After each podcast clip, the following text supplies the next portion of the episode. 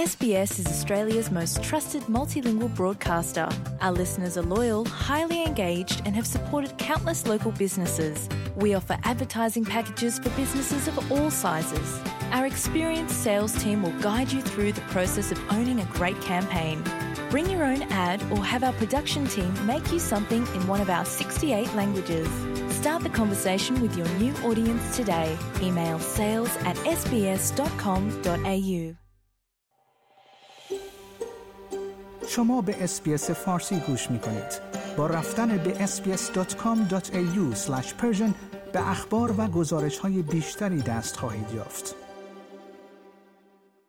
انتونی آلبانیزی نخست وزیر استرالیا می‌گوید متحدان کلیدی استرالیا از موضع دولت جدیدش در مورد موضوع تغییرات آب و هوایی استقبال کردند آقای آلبانیزی پیش از پرواز از توکیو به کنبرا پس از نشست چهار جانبی رهبران موسوم به گفتگوهای امنیتی چهار جانبی رهبران یا به زبان دیگر کواد به رسانه ها گفت که از استقبالی که در دیدارهای دو جانبه روز سهشنبه از او شده است به ویژه دلگرم شده است.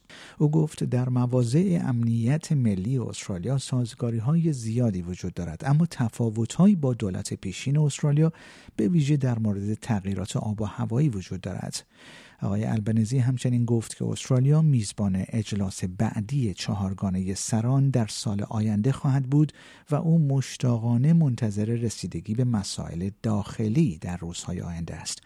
بر اساس گزارشی از کاخ سفید در خلال گفتگوهای پشت درهای بسته بین رئیس جمهور آمریکا و نخست وزیر استرالیا موضوعاتی مانند پیمان امنیتی آکوس بین استرالیا، بریتانیا و ایالات متحده و تلاش برای مجازات روسیه به دلیل تهاجم این کشور به اوکراین انجام گرفته است. با این حال در گفتگوهای عمومی آقای بایدن به شوخی گفت که همتای او یعنی آقای آلبنیزی که همین اواخر هفته گذشته انتخاب شده است مدت زیادی است که بر سر کار بوده است.